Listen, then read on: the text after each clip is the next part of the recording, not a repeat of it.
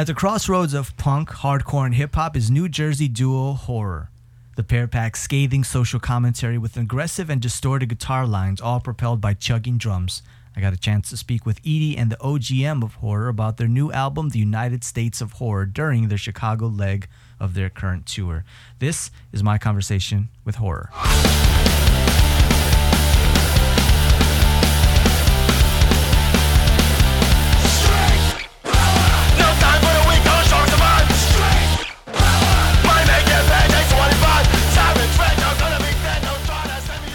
Hey everyone, you are listening to Vocalo Radio in Chicago. I'm Jesse Menendez. My in studio guests, collectively known as Horror, individually, the OGM and Eaddy. Gentlemen, thank you so much for making time. Thanks for having us. Jers is in the building. Yeah.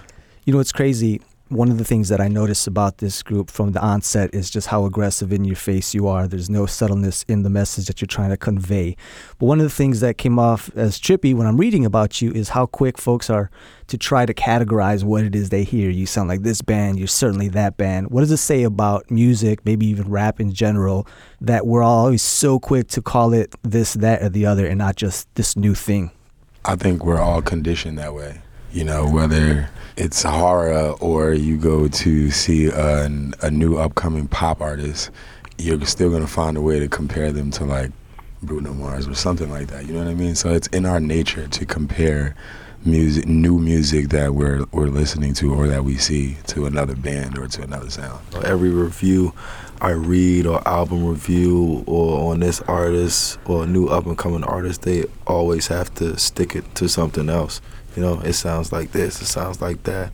It's a mix of this, it's a mix of that. It, it just can't be this this this new thing that's happening, you know, because everybody has inspirations from everywhere. You know, your favorite artists from Iggy Pop to Lil Wayne to David Bowie. You know, I've mm-hmm. watched documentaries and, and read into all that. They're all inspired by their earlier peers. How much inspiration, if we'll even use that word, do you pull from current events and just the current state of living in these United States as an African American?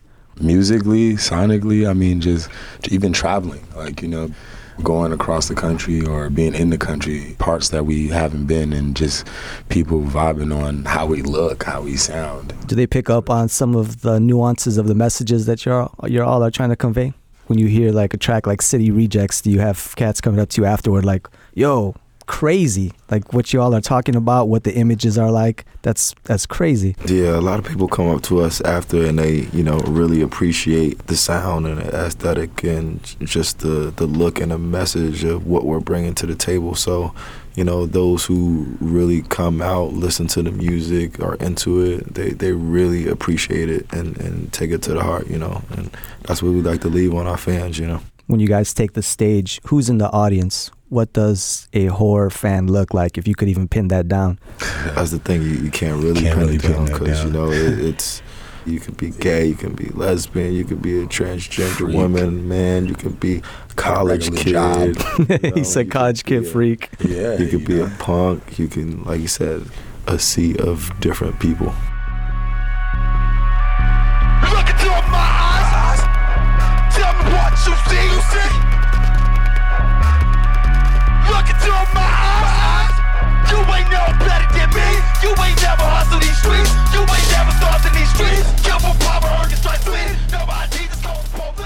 Let's talk about your track, Street Power.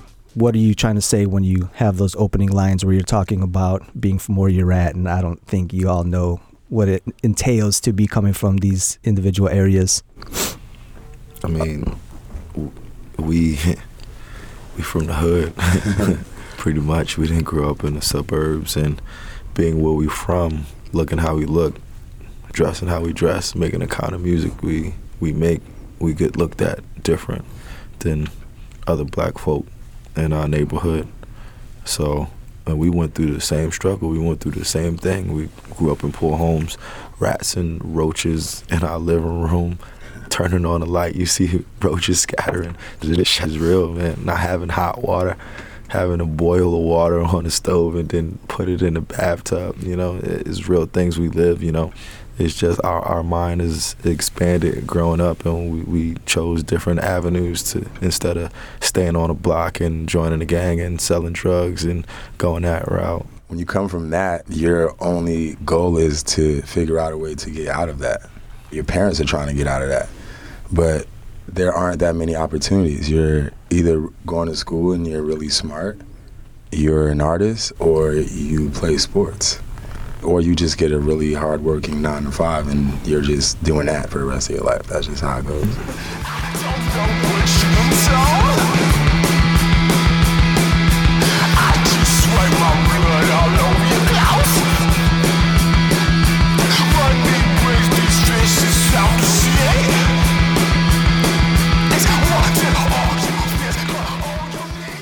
Back to being unclassified with what you sound like, how did this sound develop? Who did you come in contact with that allowed you to believe you can do whatever the hell you want and say whatever the hell you want without fitting into any constraint? Was it the, the two of you? Yeah, I mean, you know, vibing off each other, where we came from. I showed him some stuff he didn't know. He taught me some stuff I had no idea how to do.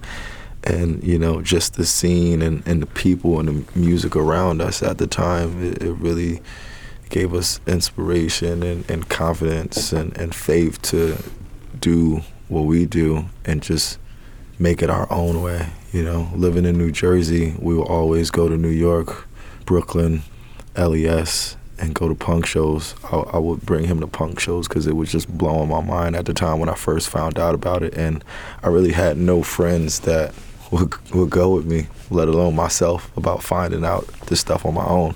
And I was like, yo, you, you got to come check to this out, man. This is crazy. So ever since then, it's just been slowly growing thing. But back then, we, we didn't make music. I, I didn't make music. He made music. He, he's, he's the one that taught me how to rap, actually. That's amazing. So he was showing you these shows that, like he was saying, were crazy, did you automatically get the spark in your head, like, Yeah. let's do something that no one's ever seen before? At first, it wasn't even like I was trying to do what they were doing. I was just like intrigued by the energy because where we come from is like Jersey club and like rap, like just rap battles and a bunch of music off on, I don't know if I can curse, but a bunch of music on stage, you know, just being gangster. It just just gangster rap. So like if we went to a party and somebody was like rapping, you know, and and and you know, a scuffle or anybody got pushed, it would be a fight. Like it wouldn't be no mosh pit like, oh, somebody fell on the floor, let's pick them up. Like it's all love. You know what I mean? So us going to, eh, you know, him going to those shows and then putting me on game and me seeing that, I was like, wow, this energy is like dope because where we come from, rap to me is boring. Hmm. Like rap at that time was boring to me. Like performing rap was boring to me. Just like seeing I'm on stage pacing back and forth or like it's just boring to me, you know. So seeing the style of rock and roll and knowing that we come from hardcore rap anyway, so that that mesh was kind of really cool. We want justice, and I'll give you peace.